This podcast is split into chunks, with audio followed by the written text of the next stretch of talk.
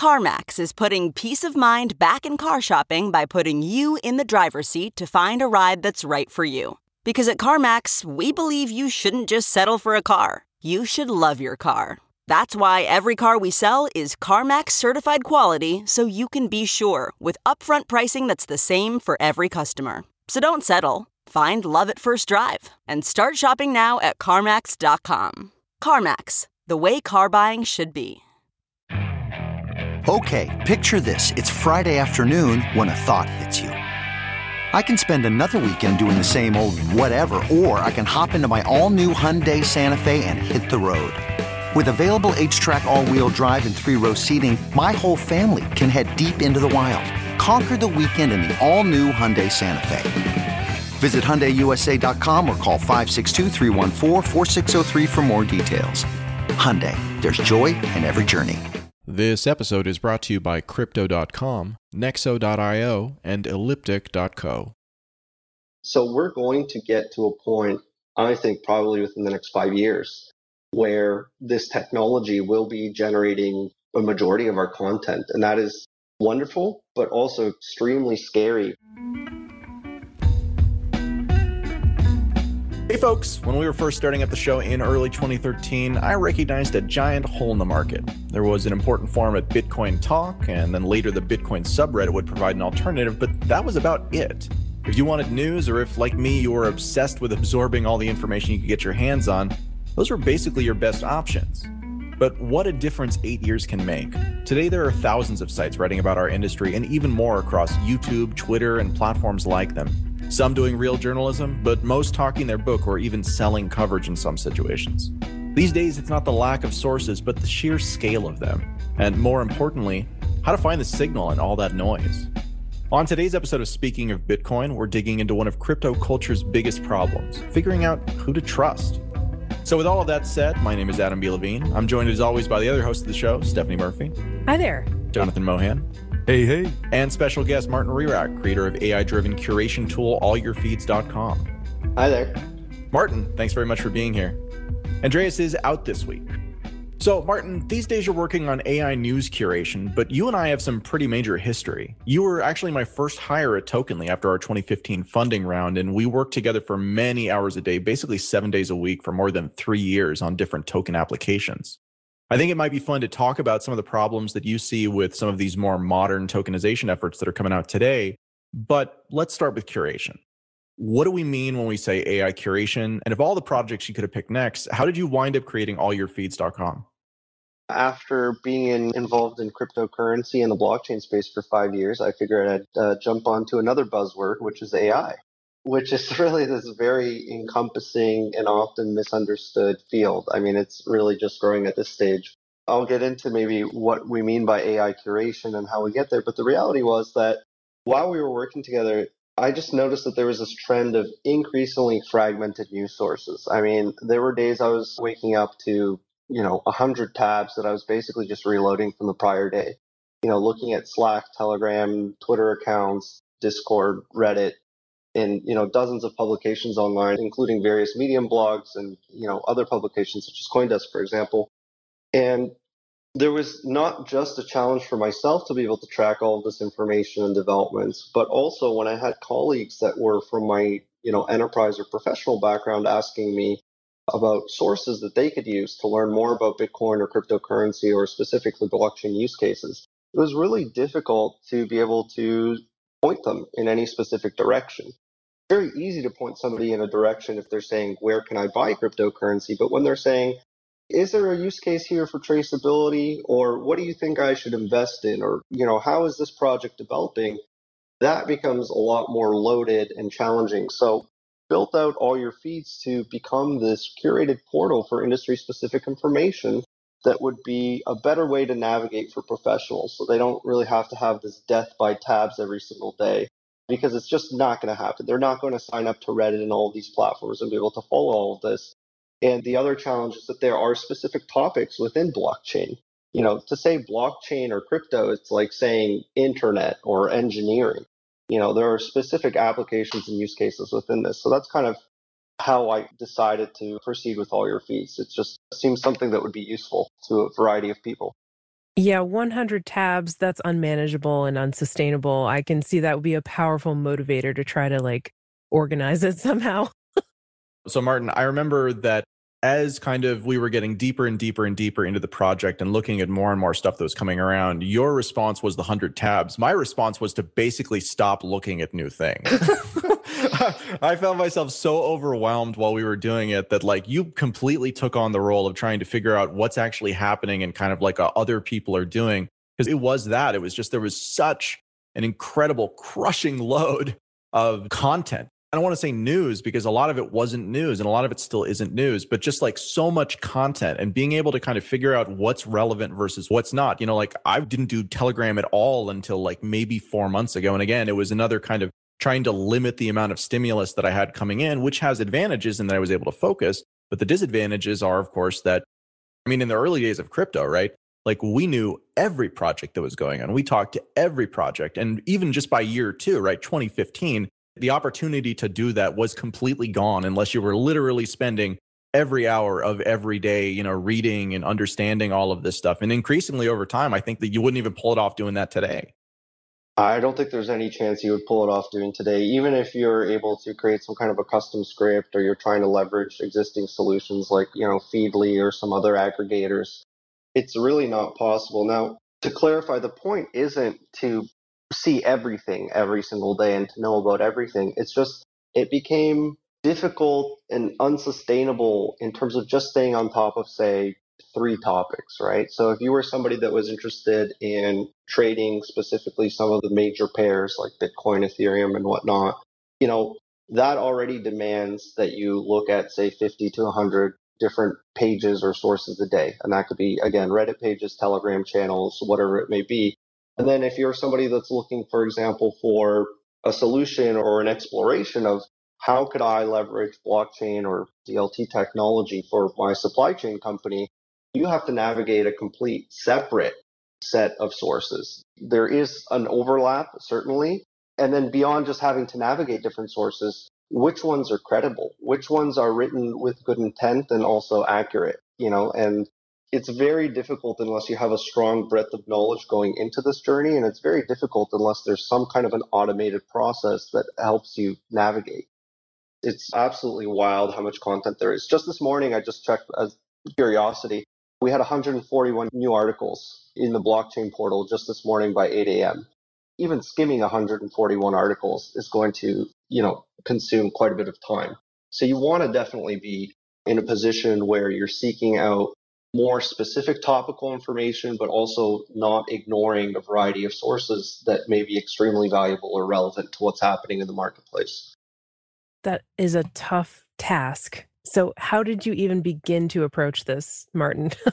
what was your strategy, I guess, is what I'm asking. Yeah, no, the strategy was let's take all of those tabs that I'm opening every day and reviewing every day and start making a list in basically Excel so that it would be easy to you know recover and to share with others. And then starting to categorize them you know this is like a good site for trading information. This is good for finding about you know security tokens safe offerings providing some commentary notes regarding the quality of those sources which i understand is a little bit subjective. It's basically being able to figure out which ones are well informed and well intentioned versus you know potentially very biased or, or just as we talked about previously at some point the puff pieces right that are just self-promoting. Yeah. What is a puff piece? Well a puff piece is effectively just an article that has the narrative of the article is skewed by the personal interests of the narrator or the content host. So there are some very high quality articles which i would consider puff pieces in that they're well written they talk about maybe some specific use cases. They introduce data and analytics and try to substantiate what they're sharing in the article. But it's written in a way that is very much supposed to promote some underlying personal interest, whether that's an investment in a specific protocol, an investment in a token. And some writers and editors disclose that at the bottom, you know, like I am an investor in blah but in most cases, you have to actually dig further. You have to go to their websites. You have to try to find out, you know, when did this protocol launch? What's going on? And that's not apparent to somebody who's just reading an article. You really have to dig. Right. It can be really difficult to tease that out. Like, who wrote this? What's their agenda? And, you know, you said that your assessment of the biases inherent in articles might be a little bit subjective, but at least you, as someone who is paying attention to this, have a little more of an idea what's going on than your average person who is just trying to like wade through this tidal wave of information. Absolutely. And I think that's also an important element here is that all your feeds, the target user is not somebody who's active on crypto Twitter and Discord and Telegram and they're perfectly comfortable navigating these things and you know they're buying, you know, sushi tokens and they're in DeFi. It's more professionals that are potentially in traditional enterprise, maybe broker dealers, traders who are starting to explore this place and look at it and it's just you know, our intent is to be a better way to navigate versus a search engine or a single publication. I mean, search hasn't really changed since dial up days of AltaVista. Google, it's actually a very poor way to try to navigate certain topics and information because of the way that the algorithm prefers certain sites over others. So that's really the audience. So everyone knows that Google has these algorithms that they use to choose which sites they favor.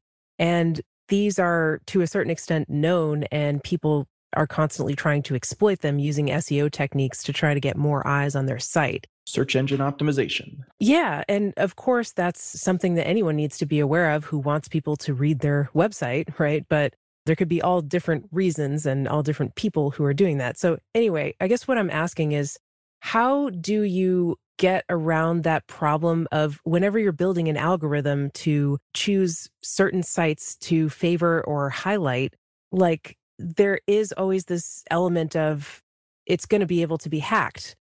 And then to a certain extent, it loses its effectiveness. It has to be constantly updated. So, was that a challenge that you found, Martin? And how did you get around that? Absolutely. It is a constant challenge. The first step is just to recognize that an existing reputation does not necessarily predicate whether something is or is not quality. There are some exceptional of content on Medium, you know, and they are never going to show up in a Google search on the first page beside some of the top publications that have, you know, strong SEO and established history. So the way that you start training an AI, like I think people think AI is like, you know, I am this all-knowing being and we're going to take over all the jobs and do all the things. But the reality is that training machine learning, for example, natural language processing, to be able to tag an article as, for example, being uh, positive sentiment or negative sentiment, or being able to, example, train an AI to say that this article is about regulation and gaming in blockchain. And by the way, there's an element of augmented reality in here as well. You're basically teaching it. So first you aggregate all of the sources. You can input some metrics or criteria to kind of give the AI an idea like you know, this is a higher quality source typically, or this source typically writes about blockchain. This one typically writes about virtual reality. And then beyond that, you're training it like a child. You're manually inputting criteria and categorization and then letting it run and see how it performs relative to how you trained it. And you have to continue refining that. One of the other challenges of this, and I'm constantly aware of this, it's on the back of my mind all the time, is that because the training is via an expert because the first step is aggregating and enriching content manually. I have to be very careful to not be biased, right? So I'm not going to just rank a source as low quality because it's writing about Ripple because I personally, you know, maybe don't like that project. You have to try to take a stance. Yeah, because there are a lot of research and past examples of the creator of an AI, their own biases end up getting reflected in the AI sometimes in comical or even offensive ways.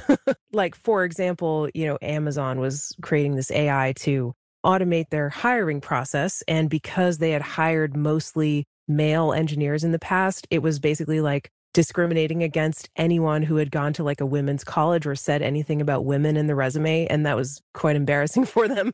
Right. Their practices had created training material that led it to think that, oh, engineers are male and you know probably other characteristics as well yeah absolutely there's going to be bias and actually the latest rage is this gpt-3 ai system so when we're talking about just to be really clear when we're talking about categorizing or curating content we're really starting with machine learning and what's called natural language processing which is basically teaching your little ai in our case it's called abe you're teaching it if it's these keywords, then this, unless also these keywords, then that. And eventually you turn it on so that it can start kind of training itself and learning from its own positive outcomes and false negatives and false positives. But when we talk about AI more broadly and the bias in AI, GPT-3 is just this very interesting field. I'm wondering, have any of you explored or read about GPT-3? No. No. We haven't talked about it on the show. I'm a little bit familiar with it. It's basically human like text generation at will. And I've seen some projects that people have done with it where like they will create like a text based RPG or something like that. Is this the one that makes this like, you know, it can write its own Tiger King script? Exactly. okay, I have seen this then. Yeah, exactly.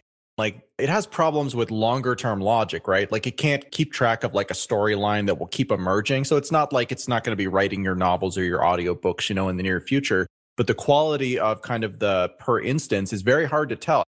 Another example that I saw was someone fed in a lot of Terry Pratchett, who's the author behind the Discworld series, and then used it to generate, you know, like multiple pages of Pratchett esque stories. And again, like in reading it, it's like 80% of the way there frankly, you know, AI is proven to be really disappointing to me under most circumstances, but GPT-3 looks pretty exciting just in terms of we're probably getting pretty close to it being able to be indistinguishable from human writing. And as an aspiring author, I would love that.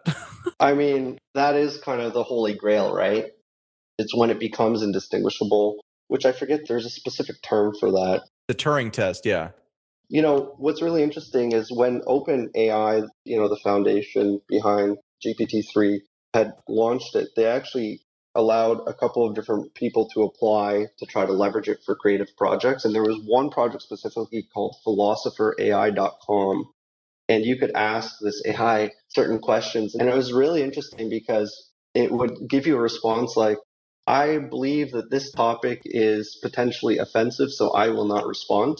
So it was intelligent enough to say, you know, so if you put in like, what is superior, A or B, and if it believed that in any way that would potentially be misogynist, racist, or offensive, it just would refuse to answer. But I have some, and I would love to share after the show some screenshots of answers I did get by trying to game the system. And honestly, like it is indistinguishable from something that, you know, most publications would have written. Like the majority of content is junk. So it's incredible. And really, the vision here is that eventually what we're going to have is we're going to have customized search and use alerts. So we're not going to need to have humans necessarily involved in doing weekly roundups or hot stories or anything like that.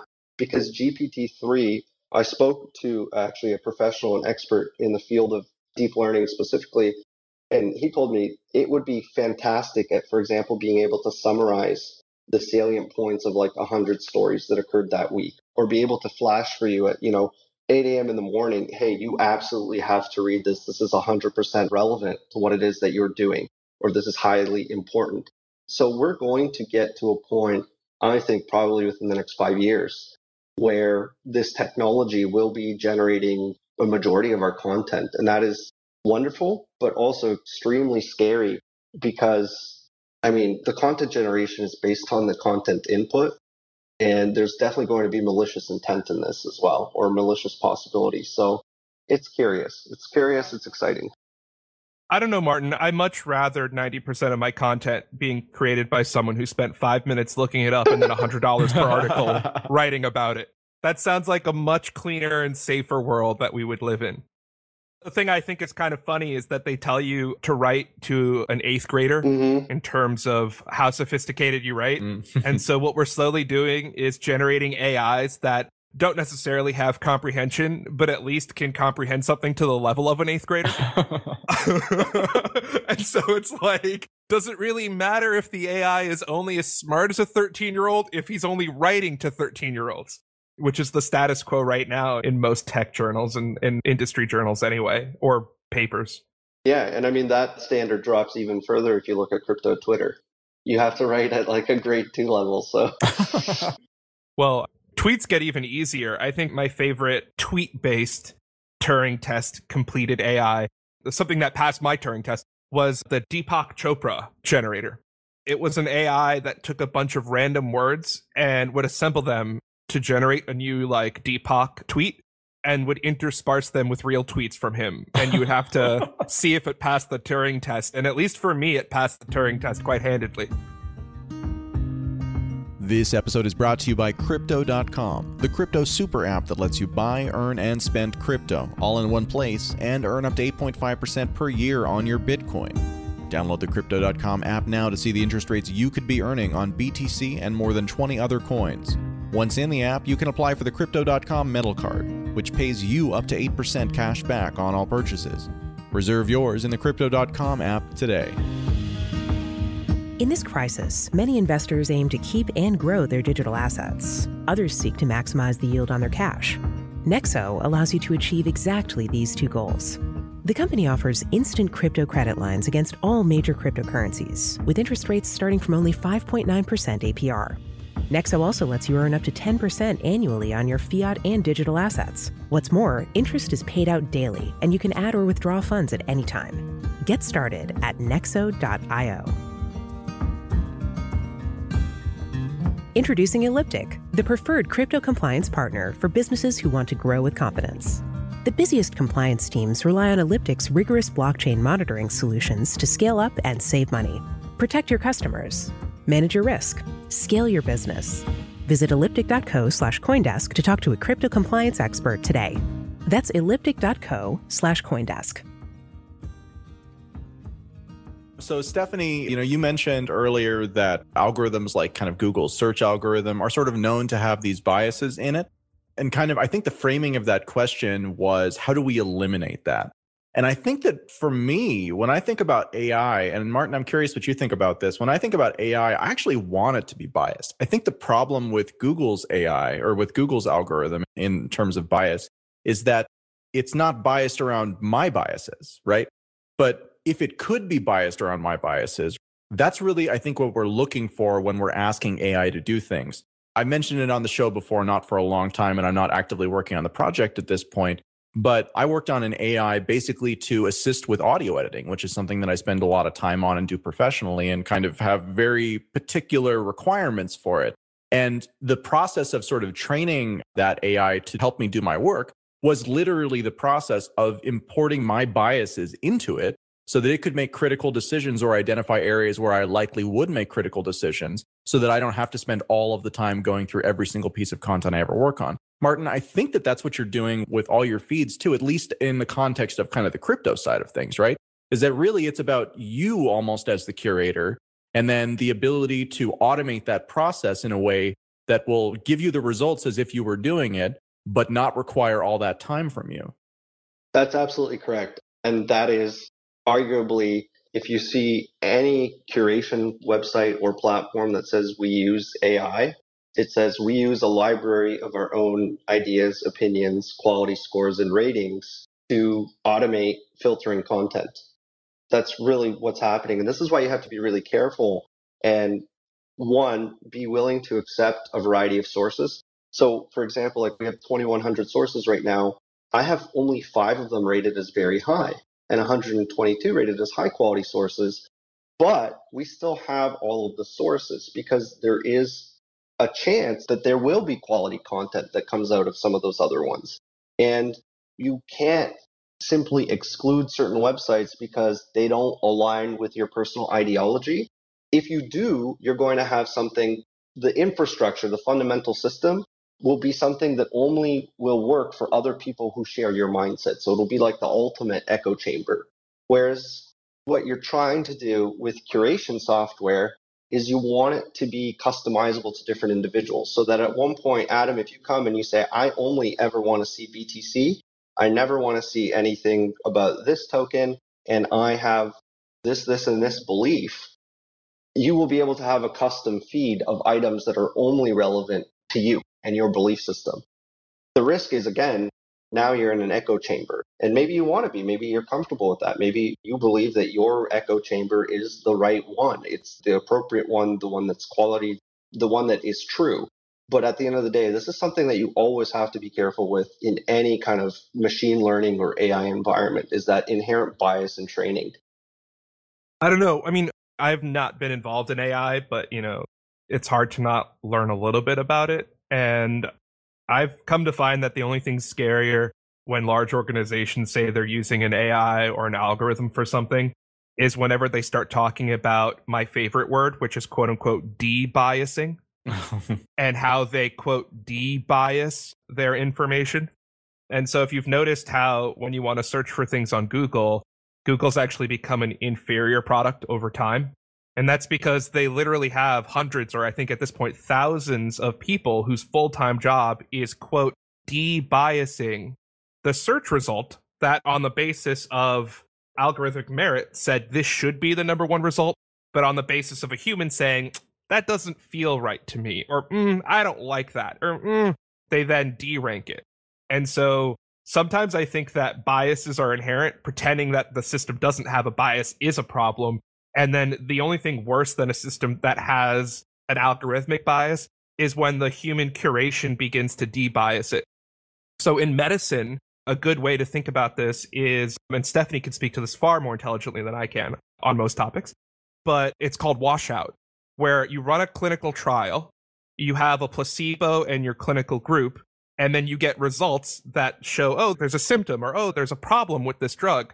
And then you figure out how to wash out the people who had a bad result so that the clinical trial shows, oh, it's so much better than placebo. No, that's not what a washout is. Sorry. Please explain it. I think what you're talking about is just cherry picking data. Yes. Well, they do that a lot in clinical trials when they just choose who is actually in the study because they don't want people who are too sick because that will make the results seem worse. They want people who have the mildest forms of the disease so they can say, oh, look, we got this person better instead of a really sick person who maybe they could get better, but it would skew the rest of their data towards looking worse. And also, there are a lot of clinical trials and pharmaceutical studies that have a negative result, meaning they fail to disprove the null hypothesis, right? That there is a difference between the placebo and the drug. And they just never get published. And then that creates a bias in the body of literature as a whole because the results that say, oh, yeah, this antidepressant is no better than a placebo, that just never gets published. And so when they do a meta analysis, which is like taking a bunch of studies and combining them, they look at the studies that got published and they say, oh, wow, there's a big difference between the placebo and the drug. This antidepressant must work. But they're not taking into account all this data that was never published because it showed no difference. But in the context of washout, when appropriately used, it's used as you were talking about. But in the context of we don't care, we just want to get our drug approved, it's a game of how can we justifiably wash out data with outcomes that we don't want in our data set. You shouldn't use the term washout because I don't think that's the right word. But in the same way, what I'm saying is that type of manipulation of data while pretending you're doing the opposite is what's occurring in AI when they use the term debias, where they say we're going to debias it. And then you find out that debiasing as a let's wait till the whole process runs and at the end of it determine what outputs from the system we're going to throw out before we render the solution that you know this debiasing that people do in AI seem to introduce far more bias than the system itself would even present with. I think that the underlying, like the root cause of skewing results like that is the fact that there is a narrative that they're trying to push. And that's why we have to be really careful when you're building any kind of curation platform. But I think it's a little different. I mean, it's the same in terms of the concept that yes, you can introduce bias or have selective bias to drive a specific narrative. But that would be more likely if, and this is why it's so important to look into, you know, the underlying founding teams, companies, and products behind any of these AI solutions. So, for example, there was significant kind of I wouldn't say outrage debate, but you know, curiosity about what will happen with CoinMarketCap since Binance has acquired it, right? Will there be uh, skewing of data and of trust scores and things of that nature? Because now this is a product that is owned by a company that has a specific narrative and profit motive. You know, when you're building these things, you have to be very careful.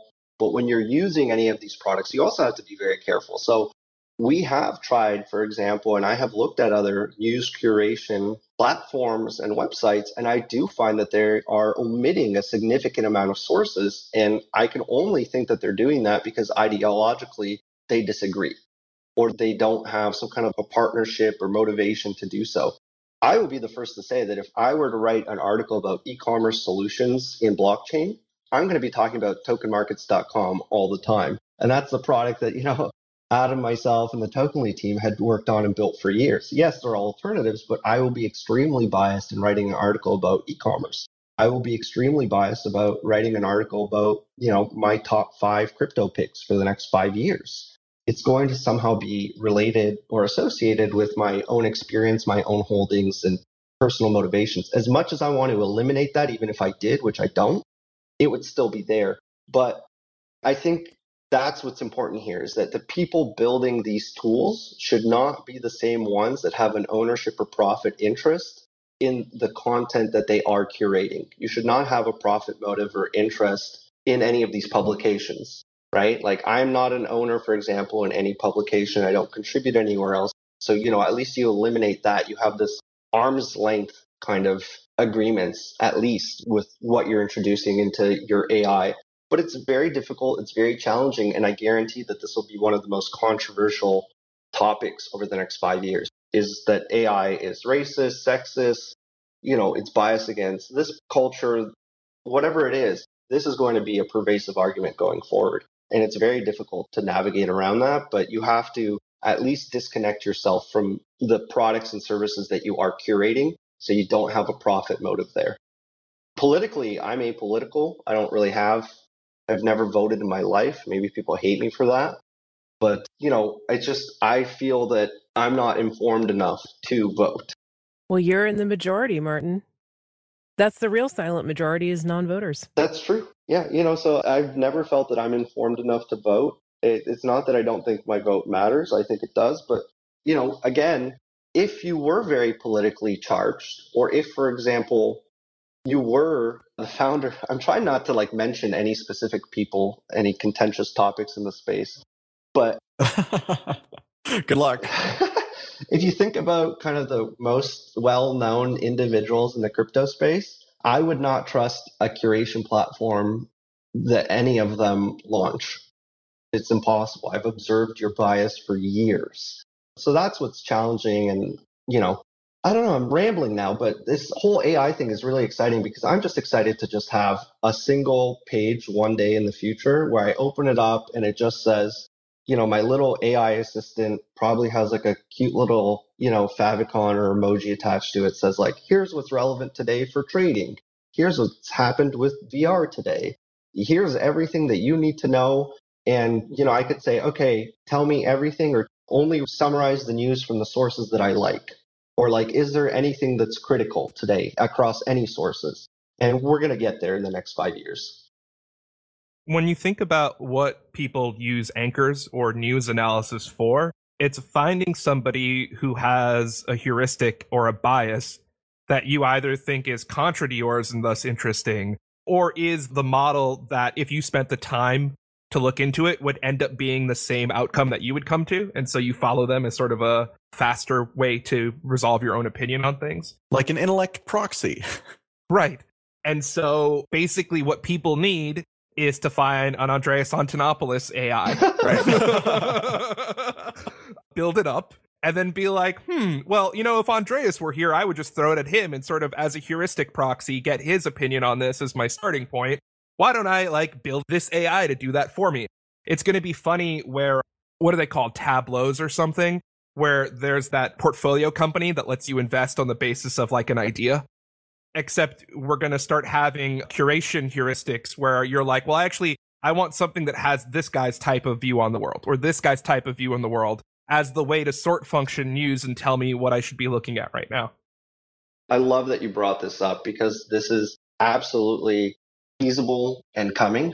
So one of the interesting things, and I want to plug what we're doing, but just anybody right now who's aggregating, whether it's in cryptocurrencies, there's a couple companies, right? Like there's LunarCrush, there's the Tide, there's us.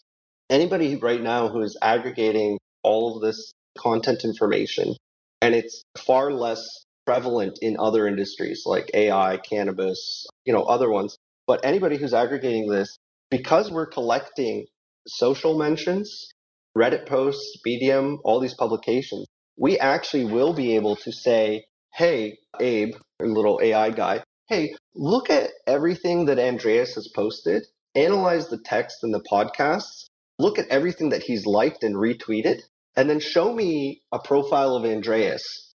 And you'll be able to create models of different people or different topics that say, if you're somebody who loves to read about Bitcoin, or if you're somebody who really admires Andreas, this is what that feed would look like. And you're also going to have the ability to create your own little echo chamber by saying, I want to see only these sources and these keywords and not these keywords. So we're definitely moving in that direction. And it's a little scary. I mean, what if we find out Andreas likes, you know, My Little Pony, right? Oh, what do we think of him at this point?